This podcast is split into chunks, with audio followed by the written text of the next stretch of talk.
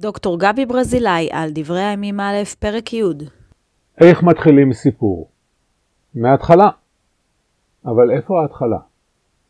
מחברי ספר דברי הימים יצרו לספר שלהם פתיחה כפולה.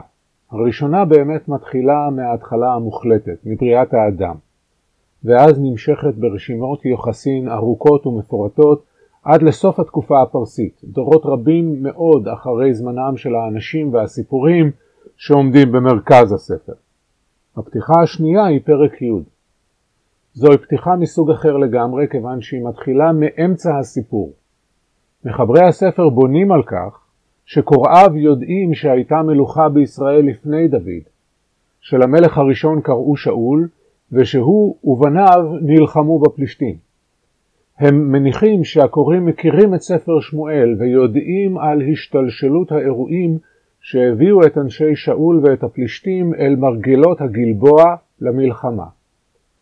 והרי יכולים היו להתחיל את הסיפור כפי שנפתחים ספרי יהושע ושופטים, ויהי אחרי מות שאול מלך ישראל ובניו וכולי, אבל לא.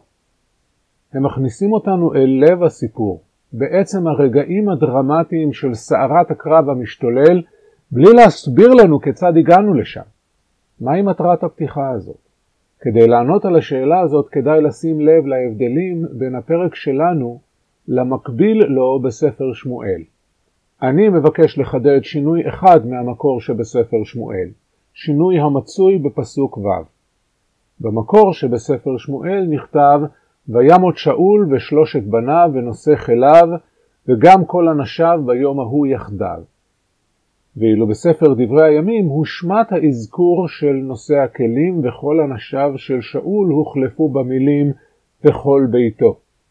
נראה שמחברי הספר שינו את הסיפור כדי להדגיש שאיש מבני שאול ומאנשי ביתו לא נותר בחיים.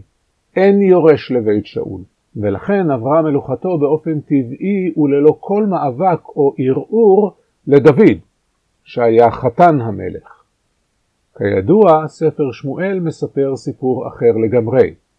סיפור על בן שאול שהומלך, על מלחמת אחים ארוכה, על מאבקי כוח בשתי חצרות מלוכה שמסתיימים ברצח אבנר ואיש בושת, ורק אחרי כל אלה הומלך דוד למלך על ישראל.